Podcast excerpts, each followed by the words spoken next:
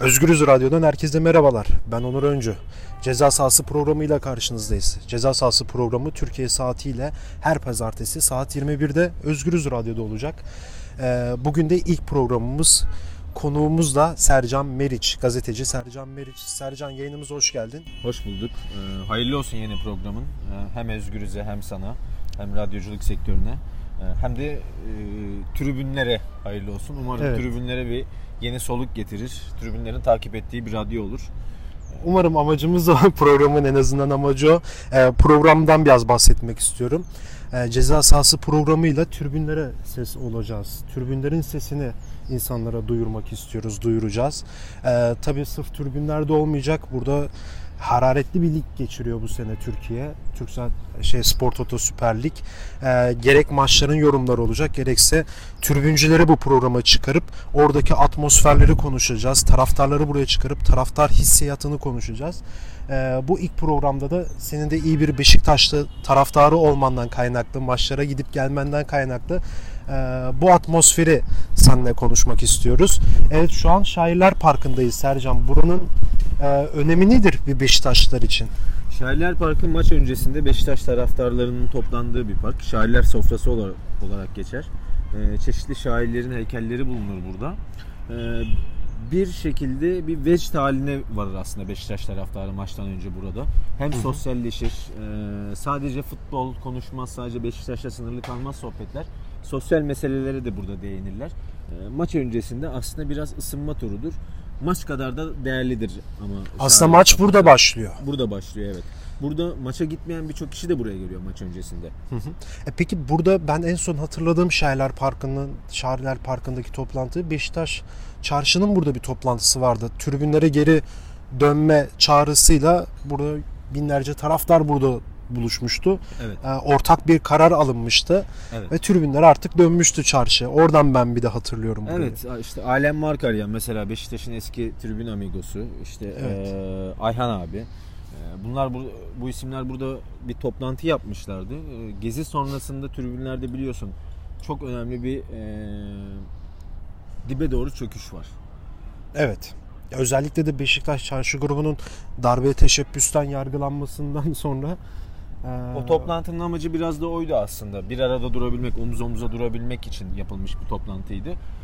Sonuç çıktı mı çıkmadı mı ş- görüyoruz aslında maçlarda. Artık bir tane çarşıdan da bahsedemeyiz. Birkaç tane çarşı var. Birkaç tane çarşının eee, mirasını savunduğunu söyleyen tribün eee, amigoları, liderleri var. Ve onlar arasındaki ihtilaf bir şekilde sona ermedi. Tribünlerde de ermedi. Eee, bir sıkıntı yok aslında gerilim olarak ama şu anlık bir arada değiller. Ancak Şairler Parkı bir gelenek olduğu için yine insanlar buraya gelmeyi tercih ediyorlar. Peki bu e, mesela İnönü Stadyumu daha yıkılmadan önce o gezi sürecinden önce aslında e, ondan da biraz bahsetmek gerekirse e, 20 Mayıs'ta Beşiktaş Gençler Birliği'ni burada ağırladı. Olaylı da bir maçtı zaten. Maç sonu bayağı bir olay da çıkmıştı. Evet. Son kez İnönü Stadyumunda oynadı Beşiktaş. Zaten ondan sonra da gezi patladı. Çarşı grubu da aktif bir şekilde bu protestoların içerisinde olmuştu. Stat da yıkılmıştı. Stat da yıkıldı o süreçte. Yerine Vodafone Park yapıldı. Ee, buradaki şimdi sana iki sorun var. Bir, İnönü'yken buradaki atmosfer nasıldı? İki, Vodafone Park olduktan sonraki atmosfer burada nasıl?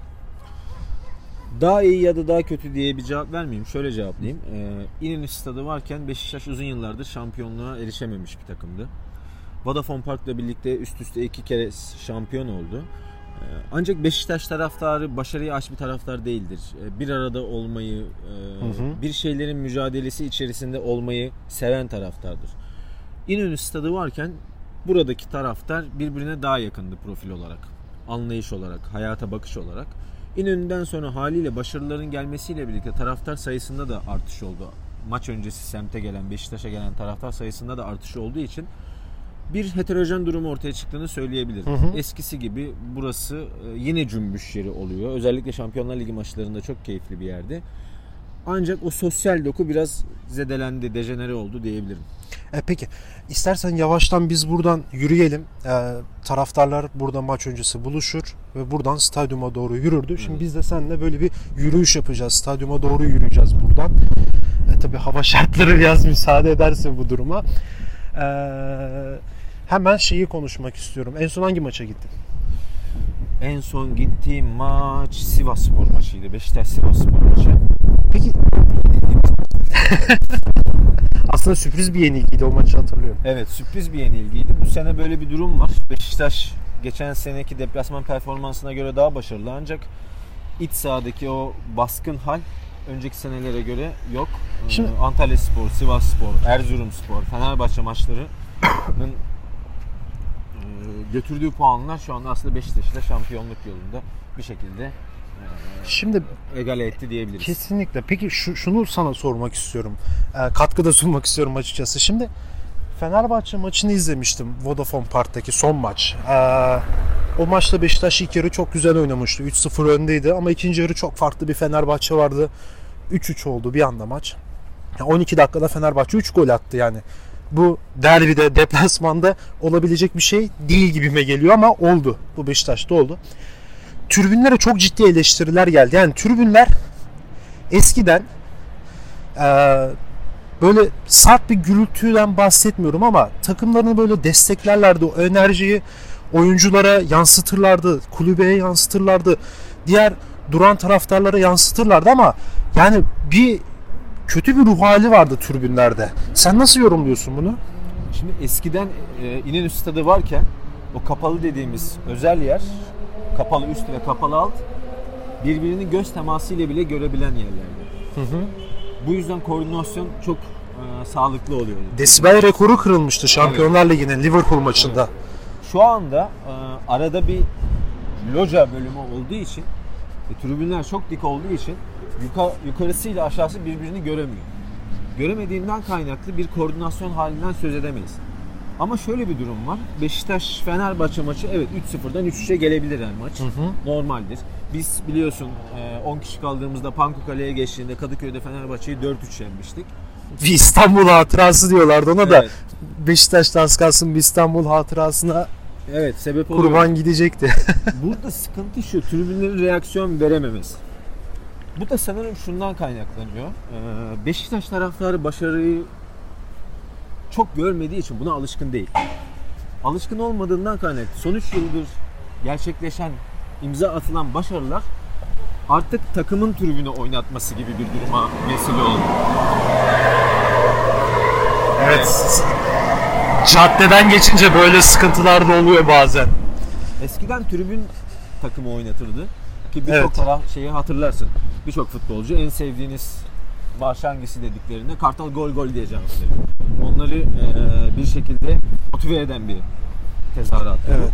Ancak şu anda takım iyi oynuyorsa Vodafone Bank hakikaten rakipler için çok zorlu bir yer oluyor. Ancak takım iyi değilse yani karşı rakip üzerinde baskı kuramıyorsa tribün buna çok destek olamıyor. Peki- Sadece bir Benfica maçı vardı 3-0'dan. O da bizim Fenerbahçe maçı gibi. 3-0 geriye 3-3. düştük, 3-3 geriye e, ondan sonra döndük. Ancak orada da şöyle bir şey vardı.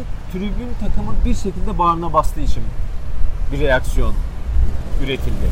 Ama her maç tabii bu olmuyor. Her maçın hikayesi de kendine göre farklı. Kesinlikle. Peki bu tribünlerdeki eee, bu işte durgunluğu tamam stadın yapısı bunda çok etkili bir şey. Senin de bahsettiğin gibi İnönü Stadyumunda taraftar yani bir göz teması kurulabilecek bir atmosfer vardı ama şimdi bu yeni yapılan stadyumlarda bu ortam tamamen ortadan kalkıyor. Çünkü kapasitesi yüksek stadyumlar oluyor.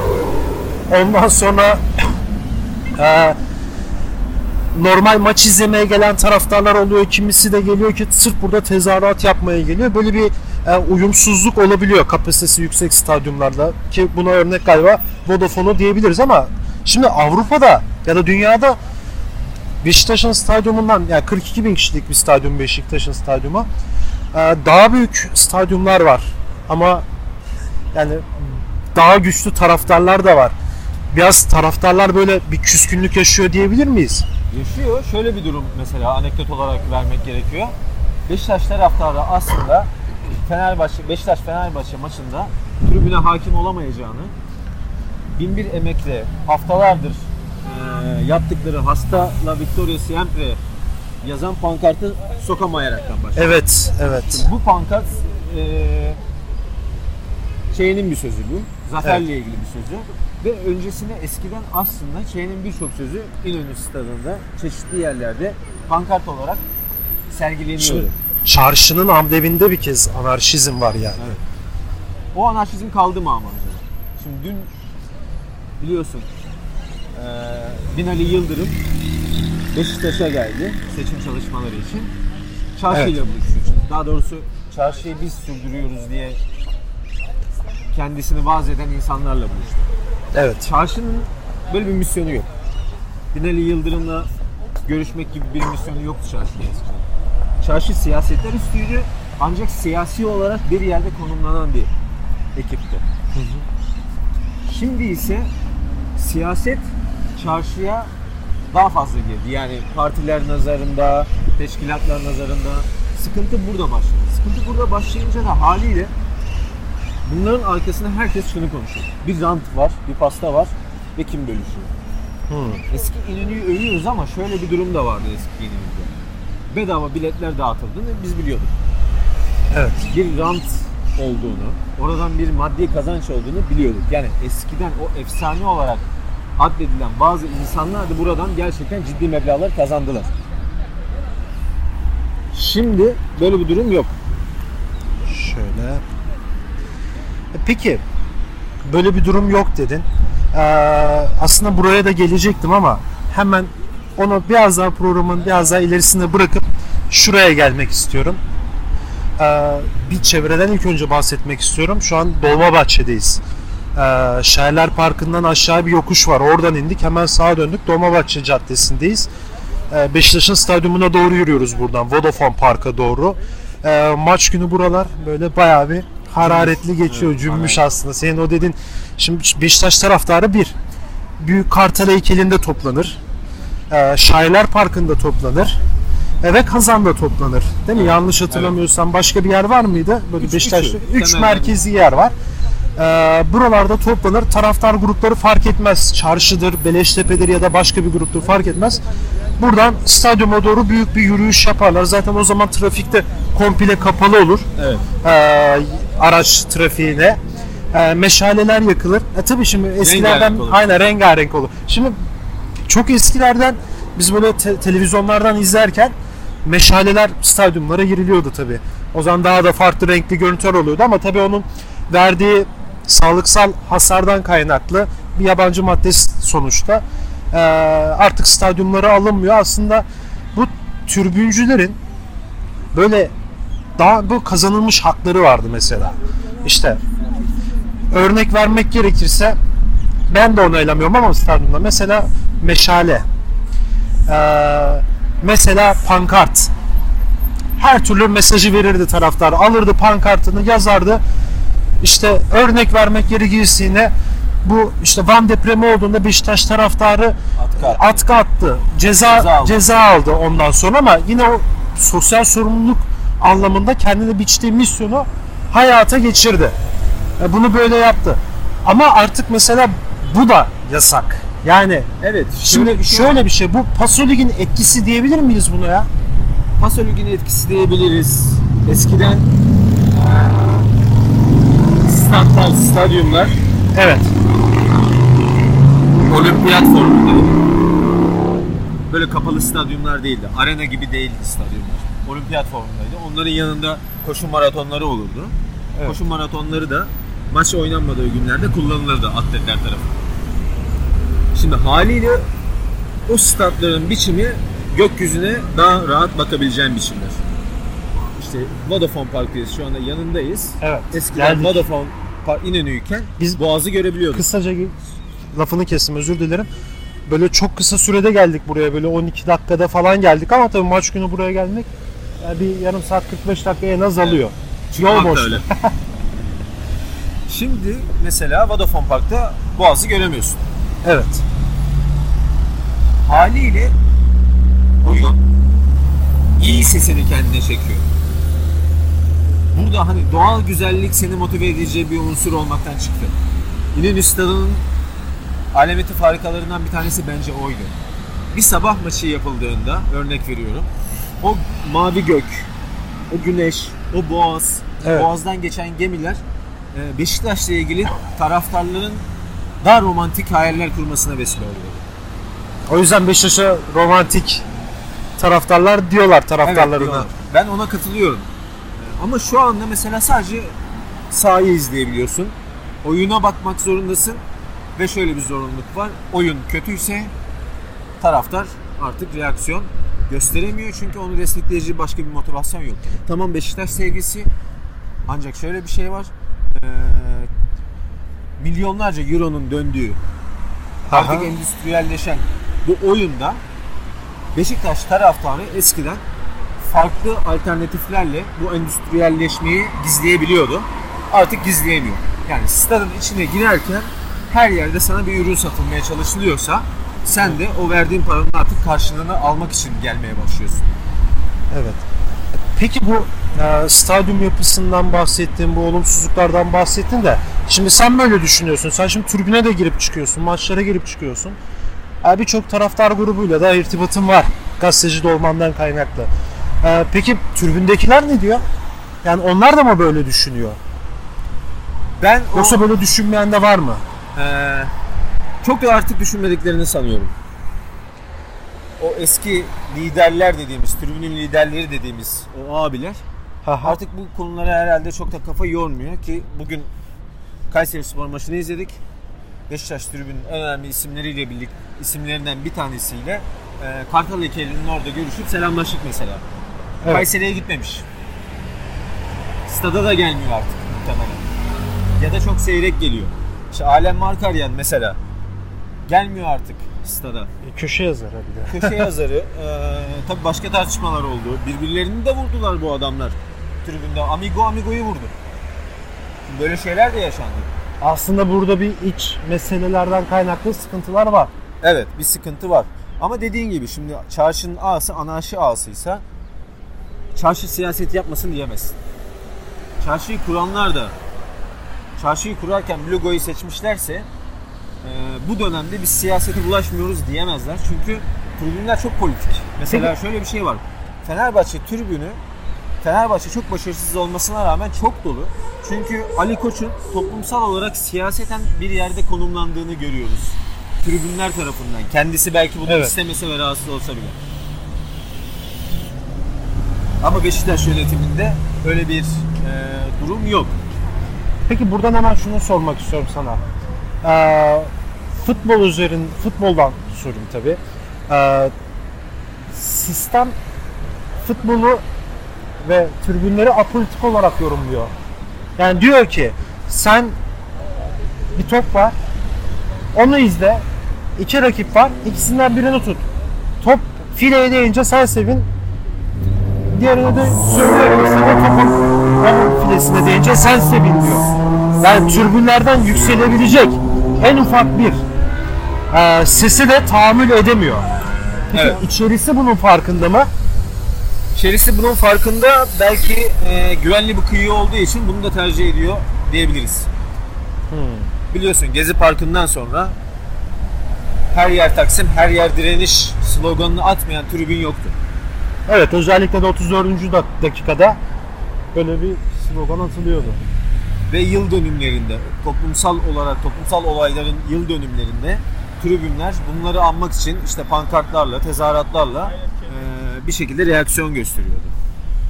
Şimdi gösteremiyor çünkü çok e, pa- parçalı bulutlu artık tribünler. Çok bölük pörçük. Tek bir kişi yok. Tek bir kişinin etrafında toplanan çekirdek, çekirdek kadro yok. Kolektif akıl yok. Sadece şu var.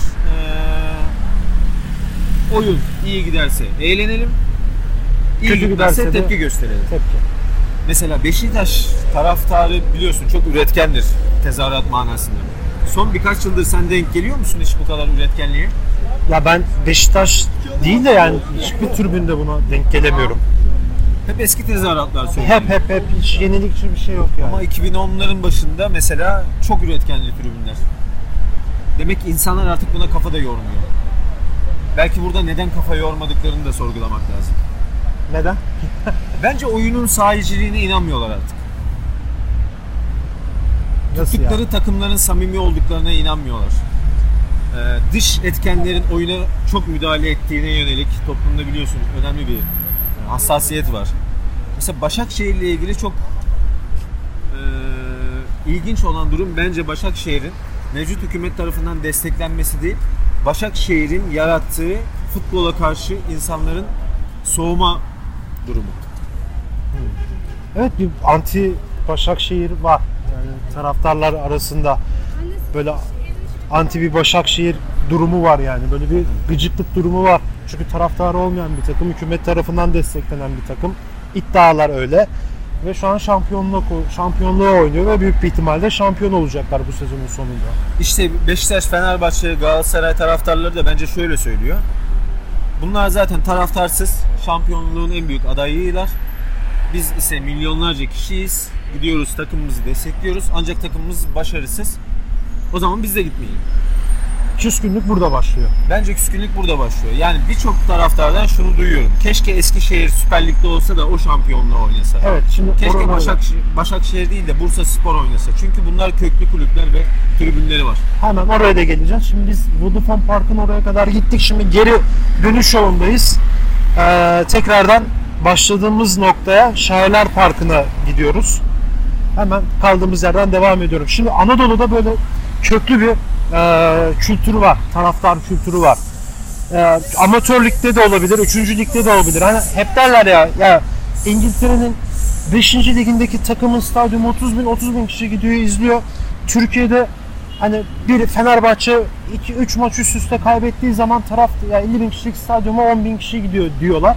Ama aslında ben buna çok katılmıyorum. Ya büyük takımlarda katılıyorum ama ya tamam böyle bir küskünlükler oluyor gidilmiyor ama şimdi bakınca ya Göztepe ikinci ligdeydi. Ya bu takım amatör lige kadar düşürüldü. Evet. İflas etti. Tekrardan kuruldu ve stadyum 15 bin kişilikte 15 bin kişiyle amatörden buraya kadar geldi. Çünkü bir kültürü vardı. İşte Eskişehir keza öyle. Ya 40 bin kişilik stadyum var. Onlar da Yani durumda ama %60-70'i doluyor. yani. En azından Eskişehir taraftarı gidiyor. Ee, ama Anadolu'da bu böyle yaygınlaşmış bir şey aslında. Evet. Taraftar kültürü. Ya bir de şöyle bir şey, insanlar hafta sonu bir eee, aktivite arıyorlar. Evet. Zamanlarını geçirebilecekleri bir alternatif arıyorlar ve kendi bulundukları kentlerin takımı bunlar için paha biçilemez. Biçilmiş kaftan. Mesela Kocaeli Spor da öyledir. Kocaeli Spor da şu anda çok zor durumda. Ama Anadolu, her hafta Sakarya'da öyle. Mesela sosyal medyada Kocaeli Spor'la ilgili taraftar videosu izliyoruz. Evet. Sakarya da öyle ama. Sakarya da yani. öyle evet. Tamam orta sıralarda ama öyle. Ahmet Spor da öyle. Ahmet takım- Spor da öyle. böyle çok siyasi olarak baskılar görmesine rağmen e, onun da yani çok ilginç bir şey var. Ona da böyle kısa değinmek gerekirse tribün olarak. Yani taraftarlar 64 maçtır. Deplasmanda 64 maç 3 yıla tekabül ediyor. Deplasmana gidip takımlarını destekleyemedi. Yani bir taraftar dahi gidemedi yani. Valilikler tarafından yasaklandı güvenlik gerekçesiyle. Onların da bu Manisa maçında kalktı artık. Manisa spor maçına gittiler. Olaysız da geçtiler. Ya Şimdi işte bunu herkes görüyor tribünler. Evet. Tribünler bunu görürken şöyle diyorlar. Ya burada bir haksızlık var, adaletsizlik var. Hukuki bir şey de yok bunun. Evet. İnsanlar futbol izlemek istiyorlar. Ahmet Spor'da deplasman tribününe gidemiyorsa işte biraz önce bahsettiğim oyunu samimi bulmuyorlar dedim ya. Evet. Şimdi federasyon başkanı iddia, iddia ihalesini kazandı. Evet. İstifa etti ama çok enteresan şey. Baskılarla istifa etti. Baskılarla istifa etti. Evet. Devam etmeyi düşünüyordu bence de. Şimdi hal böyleyken sen sahada 11 kişinin korakor bir mücadele verse bile adilane bir e, yönetim altında bu oyunu sürdürebileceklerini düşünüyor musun? yani. Düşünmüyorum. Tribünler de düşünmüyor. Ve bence düşünmemeleri de aslında bu noktada hayırlı.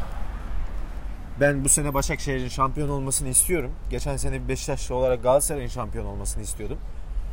Ama bu sene Başakşehir'in olmasını istiyorum. Şundan kaynaklı belki kaybettiğimiz eşiği değerini biliriz. Peki. Bu da iddialı bir laf oldu. Ya belki bilmeyiz. Yani bu bilemedik toplum olarak Tabii. bilemiyoruz çok ama Evet. Bunu da görelim di- istiyorum yani. Ne olacak merak ediyorum mesela.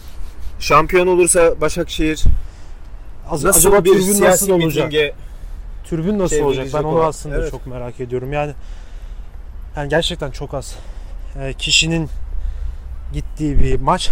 Bu arada yokuş biraz dik. Buradan Şerler inin sadece, Parkı'na, çıkmayın Aynen, buradan inmek daha mantıklıymış. E peki Sercan, programın yavaş yavaş sonuna geliyoruz. Ee, senin unutamadığın bir maç var mı? tabii Ki vardır. var. Hangisi? Ee, Benfica maçını hayatım boyunca unutamam herhalde. O 3-0'dan 3-3. Evet ilk devreyi 3-0 geride kapattık. İkinci yarı 3-3'e döndü. Belki bir 5 dakika daha olsaydı 4-3 galip gelecektik. Ama oradan çıktığımızda hislerimiz şuydu. İşte biraz önce bahsettiğim oyunun sahiciliği diye. Biz çok güzel bir oyun izledik. Çok güzel bir oyuna şahit olduk.